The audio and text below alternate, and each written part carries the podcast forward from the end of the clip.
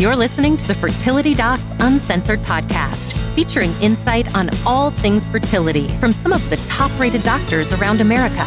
Whether you're struggling to conceive or just planning for your future family, we're here to guide you every step of the way.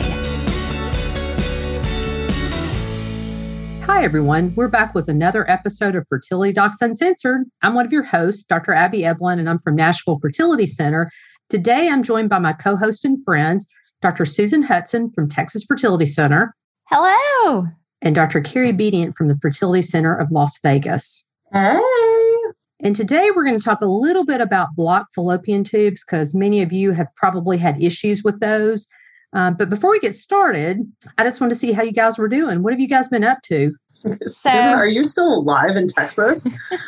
well, I think both Abby and I had some relatively unprecedented weather this last week. So, at the time that we're recording this, um, we just finished one of the hugest like winter storms. uh, I know in our area it was the biggest storm that they've had in over 70 years. So, oh, wow. We don't typically ever get snow. This was actually our second um, time this year to get snow and we it has been a, a it was a, a, major struggle for a lot of people. I was personally very blessed. We um had our electricity. We were only without water for short periods but i had family who came and stayed with us. And our clinic unfortunately in new braunfels was closed for about four days. So i saw lots oh, wow. of people via telemedicine and was having patients do opks and you know, we were just trying to do the best we could with everybody, but we were back full force on Friday. So it was nice to see everybody again and kind of get back into the normal swing of things. So what was the deal with the power grid, Susan? What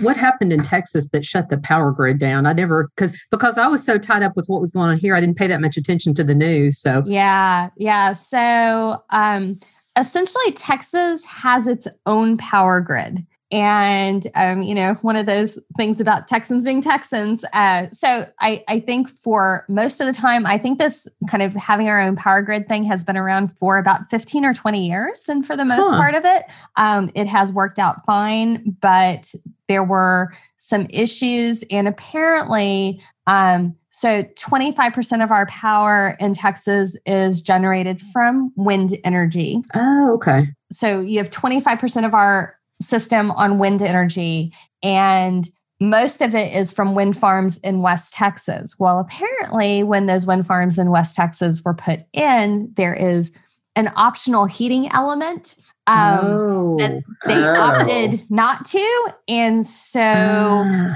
60% of our 25% went down. Froze. Yeah. So it froze. And so there were issues with that. And then I believe there is this other entity that controls, like, um, obviously, how much pollution and stuff from the type of energy you're you're dictating.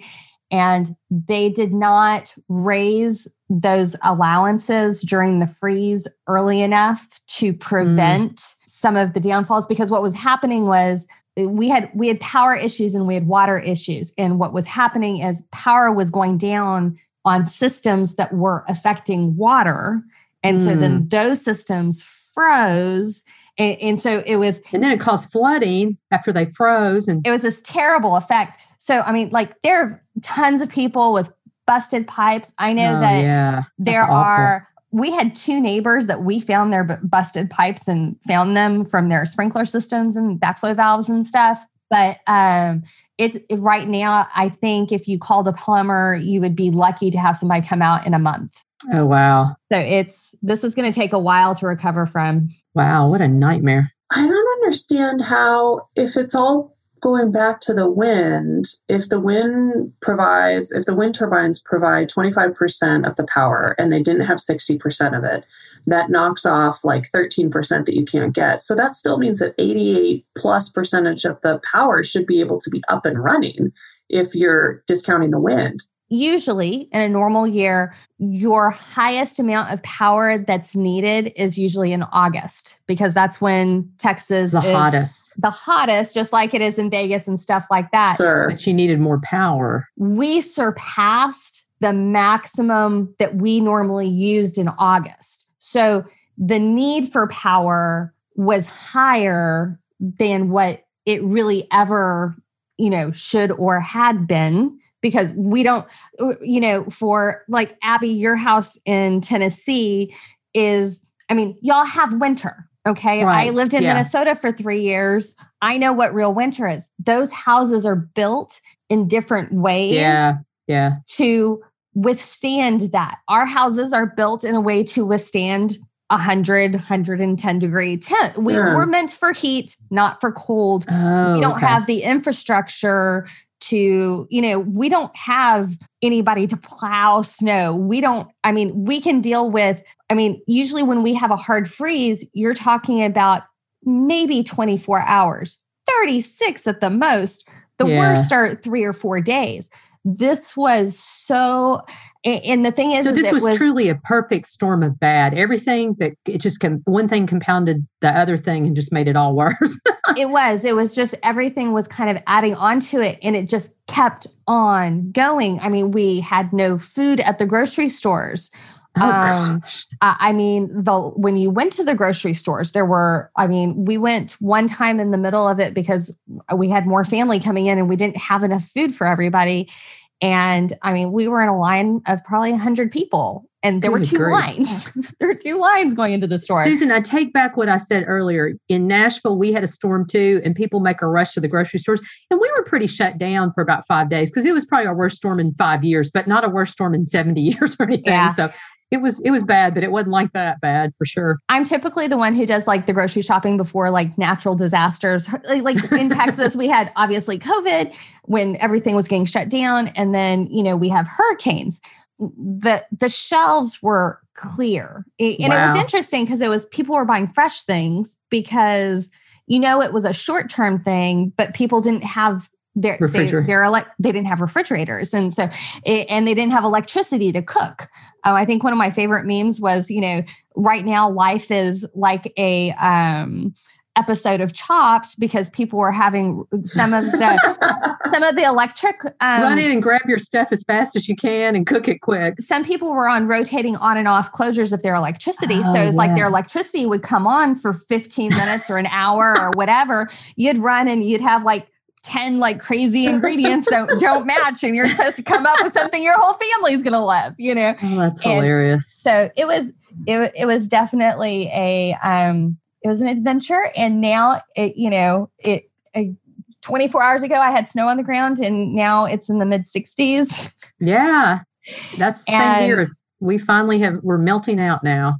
We stayed in hotels. We we our office was open every day, our main office, but we I did some telemedicine once from home, but um, but we had people that stayed in hotels every night because just we had more initially we had a bunch of ice like two nights of just you could hear the pelting sleet come down two days in a row and it was just like a skating rink and then then we had some snow on top of it but um, but the last couple of days have not been bad. So were both of your patients completely like were all of your patients freaking out? Because if you got a retrieval, you gotta go when you have to go. Like there's we can usually buy a day or two, but you can't buy that much more time beyond that. What I always say is our patients by golly, they will get to our office no matter what. We last year at this time, almost exactly a year ago, Nashville had tornadoes, and I literally had a patient that walked about a mile she, her somebody dropped her off and she walked about a mile. Well, I take that back, maybe about a half a mile to our office to get her egg retrieval done.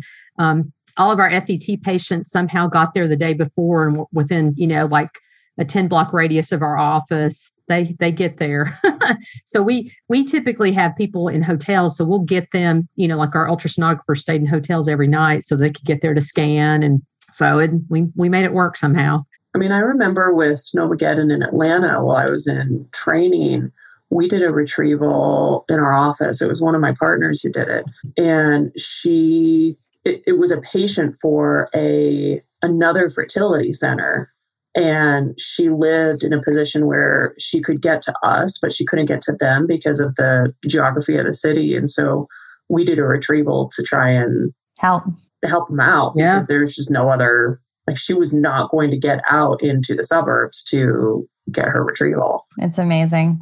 So, Carrie, what's our question of the day? So, the question of the day is a good technical question. It's why is all the ART data on the CDC site on a three year lag? I expect some sort of lag to be able to track outcomes all the way to live birth, but why so long? So, very good question. And what do you guys think? Uh, number one, you're dealing with a governmental regulatory that's, that's exactly what I was about. To say. I don't want to throw off on government employees, but it just takes a while. It's, it's a governmental agency. So, and there is a lag. You know, if you think about it, the last person that delivers the last, you know, like last baby in December takes, you know, they ha- we have to wait till that last person delivers that last baby before we can get the data. So it's logical that there's about a two year lag roughly. Three year lag i don't know. It's it's always been that way though. It's always been a lag like that. It's i don't know that we've ever really caught up past about three years. Yeah i, I think the biggest thing though is always and this wasn't exactly what the patient was asking but when we were looking at sart or cdc data realize that you need to take all of that data with a grain of salt. So um, you know generally speaking you know it's it's a piece of the information that i think is important but it's not the entire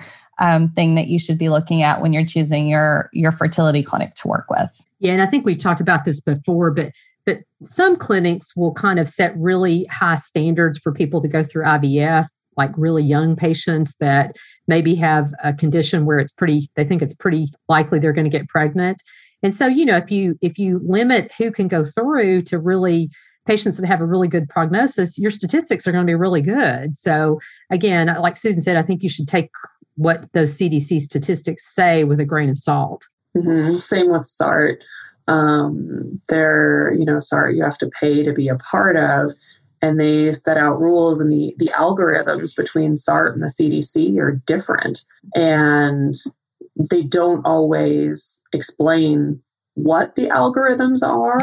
And you can't always figure out why your numbers on one side are really good and the other one are not. Um, and and like abby was saying some clinics have really specific criteria. I know a lot of people will will come in and say well oh i really want to go to xyz clinic because their numbers of uh, pregnancies in 44 year olds are the highest out there. I'm like well that's great but they're also looking at patients who have much higher egg numbers to start with and that's a different population than you know all of 43 year olds 44 year olds so those those statistics i mean uh, 86.5% of statistics are made up. And so so you got to remember that as you're looking at the numbers. Um, but one thing one positive thing though is they always make all of our centers put in the data before the patient ever starts their ivf cycle. Mm-hmm. so and the benefit of that is you can't people can't kind of cook the numbers you know as they could if they just put them in at a later time, you know. I mean, so there, you know, they are it is something good to look at, but just use that as one piece of information. Don't be that, don't let that be the be all end all in terms of who you choose.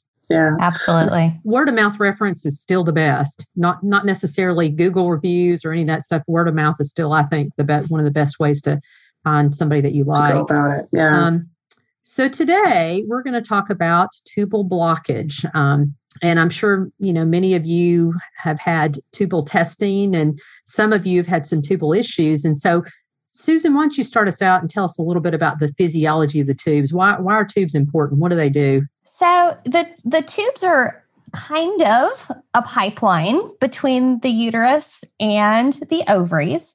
Um, now, I always want to let patients know that the tubes in relation to the uterus and the ovaries are kind of like the lungs and the heart okay? They're near each other they work together but they're they they they all have kind of independent functions. And, and so um you know the i think the easiest thing to kind of start with is talking about testing of the fallopian tubes because some of our patients some of our listeners haven't been through any testing so far. So when you're going through your initial fertility evaluation um, most patients are probably going to have their fallopian tubes tested. And this is through a um, little outpatient procedure called a hysterosalpingogram or HSG. And that's usually, sometimes it's done at your doctor's office, sometimes it's done at a radiology center, sometimes it's done at a hospital.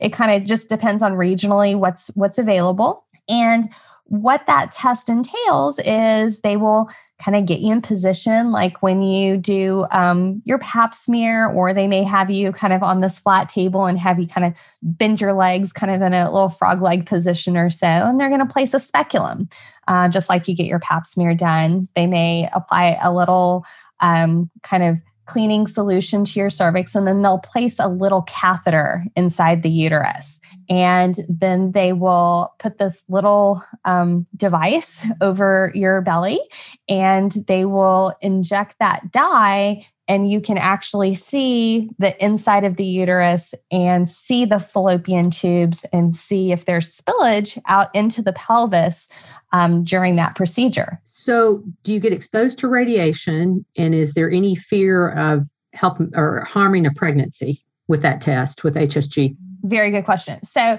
very small amounts of radiation. Um, so, you know, this is really something that generally is going to take place over a period of about 30 seconds in most cases. And um, now, if you were pregnant, yes, it absolutely could be harmful. So, most of the time, um, you're either going to need to have a negative pregnancy test um, or be abstaining from intercourse or have the HSG performed between certain days. I've, I've worked with so many different companies that have different uh, rules. These are all rules that I, I, I know happen. Um, and so these are um, some different guidelines when you're getting that testing done. Uh, now, the one thing that I always um, try to talk to my patients, HSGs are one of those things that on the internet, they are they get a pretty bad rap. I was gonna okay. one of my questions for you was gonna be this is a really comfortable procedure, right? You would do this for fun on a Saturday night, right? They do kind of hurt though, I will say. But they don't always hurt. And and that's yeah, and the thing is horrible. you can't you can't tell who's gonna have pain beforehand. So I mean, That's I have right. lots of patients who are like, "Oh, I've got a high pain tolerance," and they're like, "Oh my goodness, that was the worst thing in my life." And then there's other people who you think are going to be complete wimps, and they're like, "Is it done?" Yeah. And, so you don't know. Um, if you can take um, some NSAIDs or ibuprofen 30 to 60 minutes beforehand, I think that does help. But I also think that going into it with the understanding that this is a test to help us get you to where you want to be, which is pregnant and delivering a baby. So even under the worst circumstance where you have a lot of cramping, it is like one contraction. Yeah. Maybe. okay. And, and so and so, you know, if you go into it with like, okay, this is this is like Carrie said, a means to an end, it, I, I think it kind of helps prepare you. Um, so that that's kind of the the first part of, of testing with tubes. So Carrie, um, say you go into that test and you find out that your tube is blocked. Say it's blocked right where it connects with the uterus what does that mean for you as a patient and kind of what would you recommend?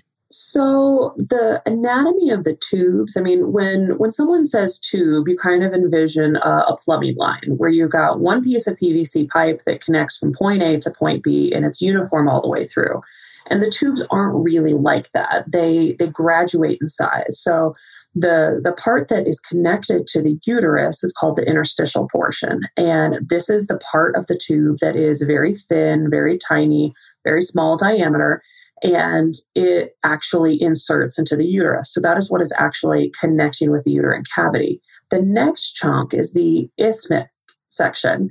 And um, that's followed by the ampullary section, which is just a little bit wider, and then the infundibular section, which is even wider. And that's where the fimbriae are. And the fimbriae are like these little fingers that when you look at some of the, the videos online, there's there's one in particular that's really just a stellar uh, surgical video of a, a an egg that's being released and being picked up by the tube.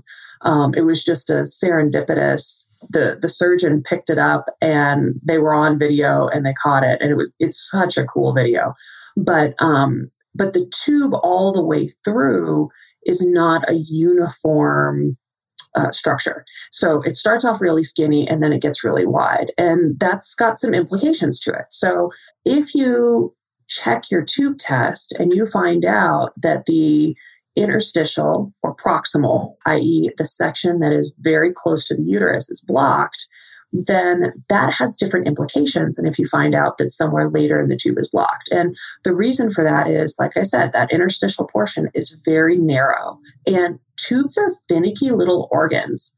Um, the uterus can take a crap ton of abuse because you can put a baby in there, grow it to the size of a watermelon, evict it, and do that multiple times over the course of a life. And it's totally fine and it'll just deal with it. Like it just kind of, you know, swats you away every month to say, I'm still here, pay attention to me. But but it can deal with a ton of abuse. The tubes, tolerate no crap. Mm-hmm. And and so what happens is when you go in and you push that dye through, it sees it coming and it goes, uh, no, and it cramps down. And the result is it can show that the tube is blocked when it might be blocked, but it might also be a tube that is just PO'd and is like, no, you're not doing this we're done. So when you see a tube test that shows a proximal blockage, so a blockage right at the entrance point, you know, it might be true, but it might not be. And so that's one of the things that we always kind of consider as we're doing testing. An HSG is a screening test. So it has false positives and false negatives. So this would be a situation where we're having a false positive.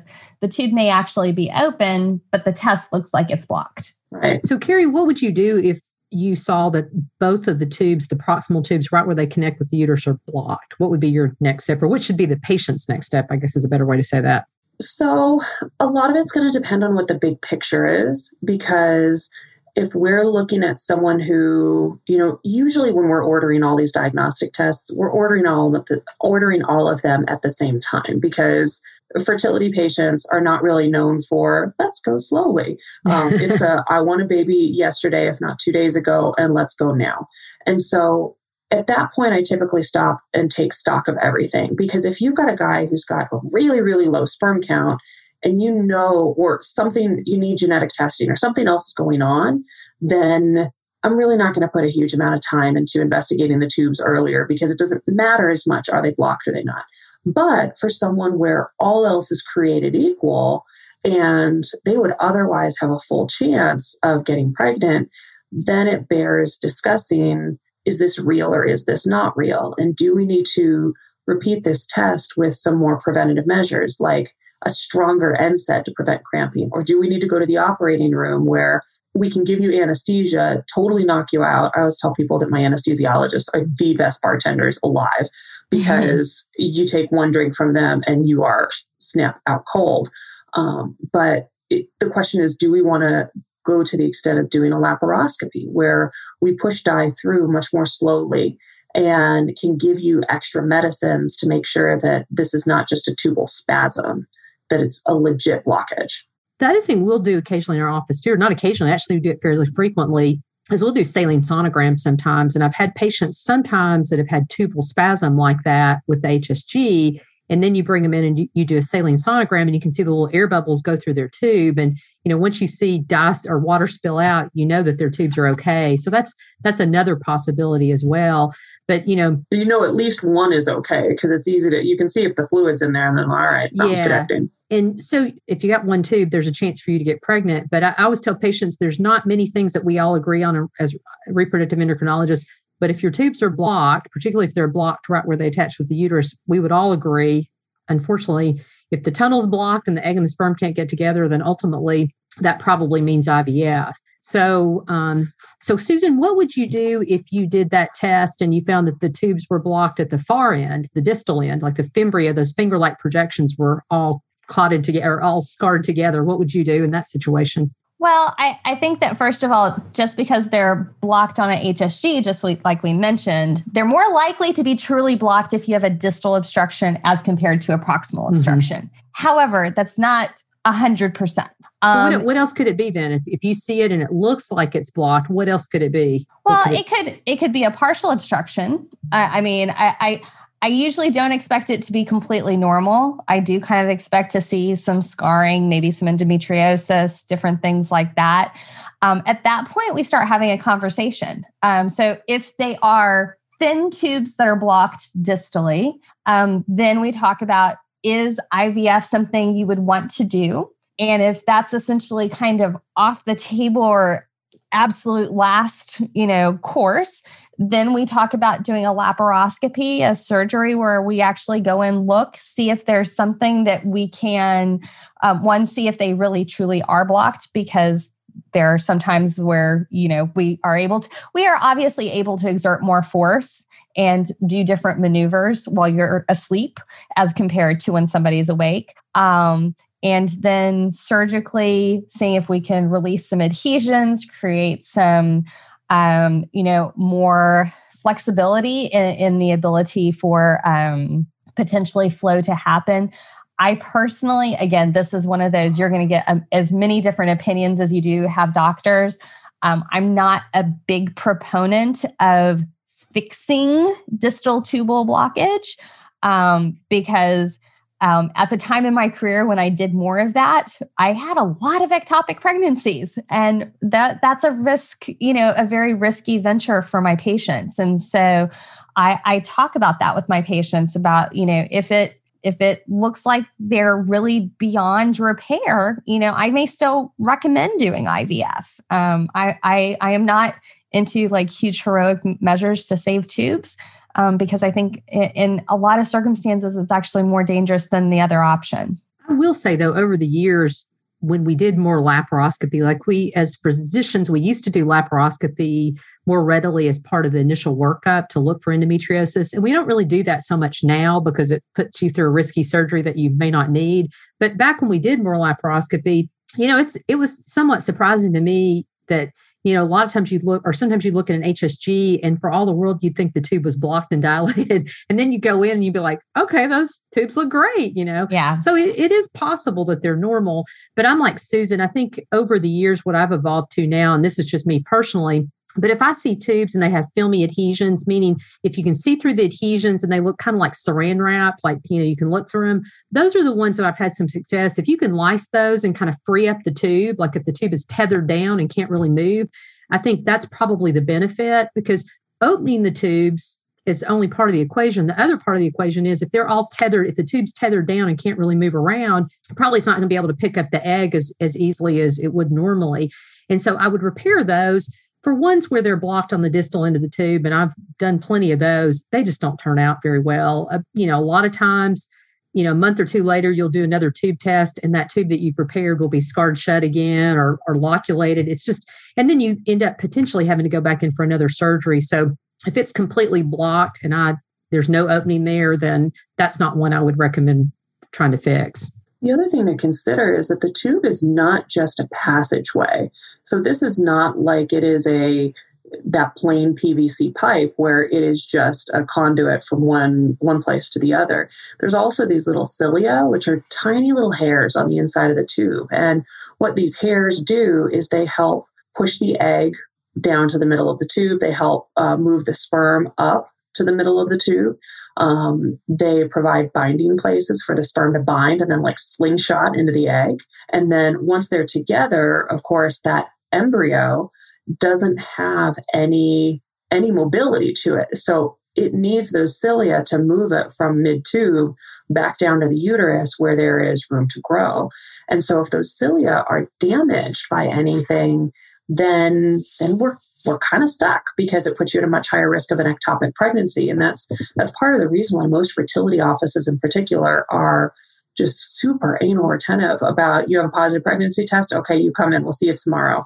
And okay, let's see you in two days or four days. And and we follow those levels really closely because if someone's got an ectopic pregnancy and the levels are not increasing as they should, because those little cilia have been damaged and they can't move the embryo we got to know about that as soon as possible to to prevent damage and prevent risk for you as the patient so abby what what what are things that maybe in somebody's history that would perhaps predispose them to real legitimate tubal blockage so you mentioned endometriosis. That's one of the common ones we see because endometriosis is almost when you have that, it's almost like somebody sprayed super glue inside your abdomen. And so, like Gorilla glue, glue spray, perhaps? Like Gorilla Glue, yeah.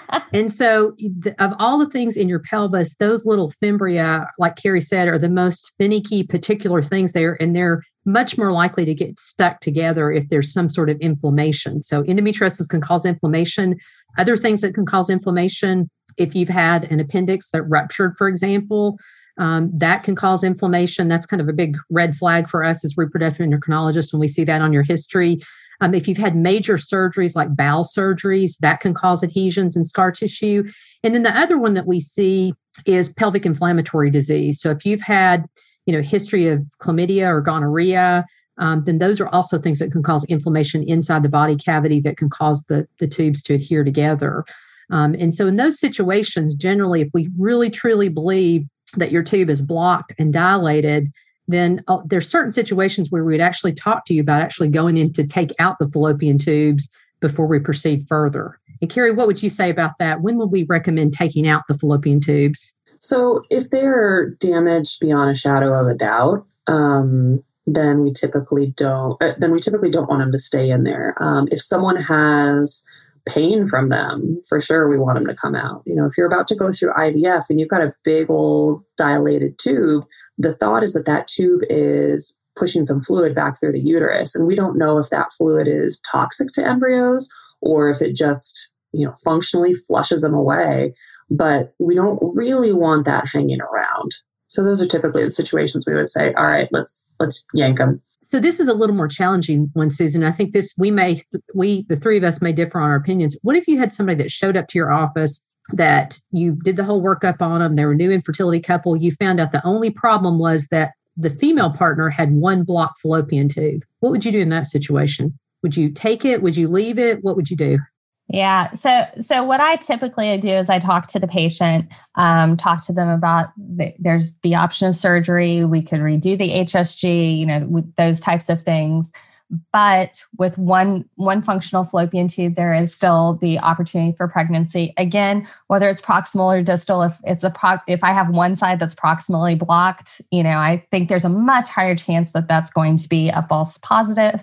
Um, and I would say nine out of 10 times, I probably end up, if the patient's wanting to do super ovulation with IUI, I usually move on to that, making a note that they were a potential ectopic pregnancy risk, yeah. you know, above and beyond everybody else. But um, I, I don't I don't usually send them you know straight to the operating room. Um, most patients aren't that excited to have surgery. You have the occasional patient that really wants to have a a full answer, but um, surgery takes time, it takes money. Um, it takes you know time away and energy away from your other activities. And and it's not like a hysteroscopy where you're back doing the same thing the next day. You're usually taking a number of days off of work and your normal routine. What about you carrie? What would you do again, I pull back and look at the full picture. I mean, if everything else is created equal, um, and I also kind of walk through the patient and say, all right, you know, anything that's enough to insult this one tube. When you look at the the distance the tubes are apart, you know, the uterus is roughly the size of your fist, and your tubes, if you make a fist with your thumb up on top and you put your index finger and your thumb out, that's kind of the distance between the tubes. So they are not that far away. And so I always counsel to high heaven about ectopic because that's that's what will wake me up in the middle of the night, both literally and figuratively. and and so that's what I want to avoid. But if they want to do an IUI, I will do it. I just I tend to have a, a shorter leash on them of if this is working, great. If it's not, we're not going to waste time on this because I I don't want somebody to waste their time and their money and their their fertility goodwill, which is uh, you know a very real concept of how long you're willing to go through treatment before you're just like screw it, I'm done.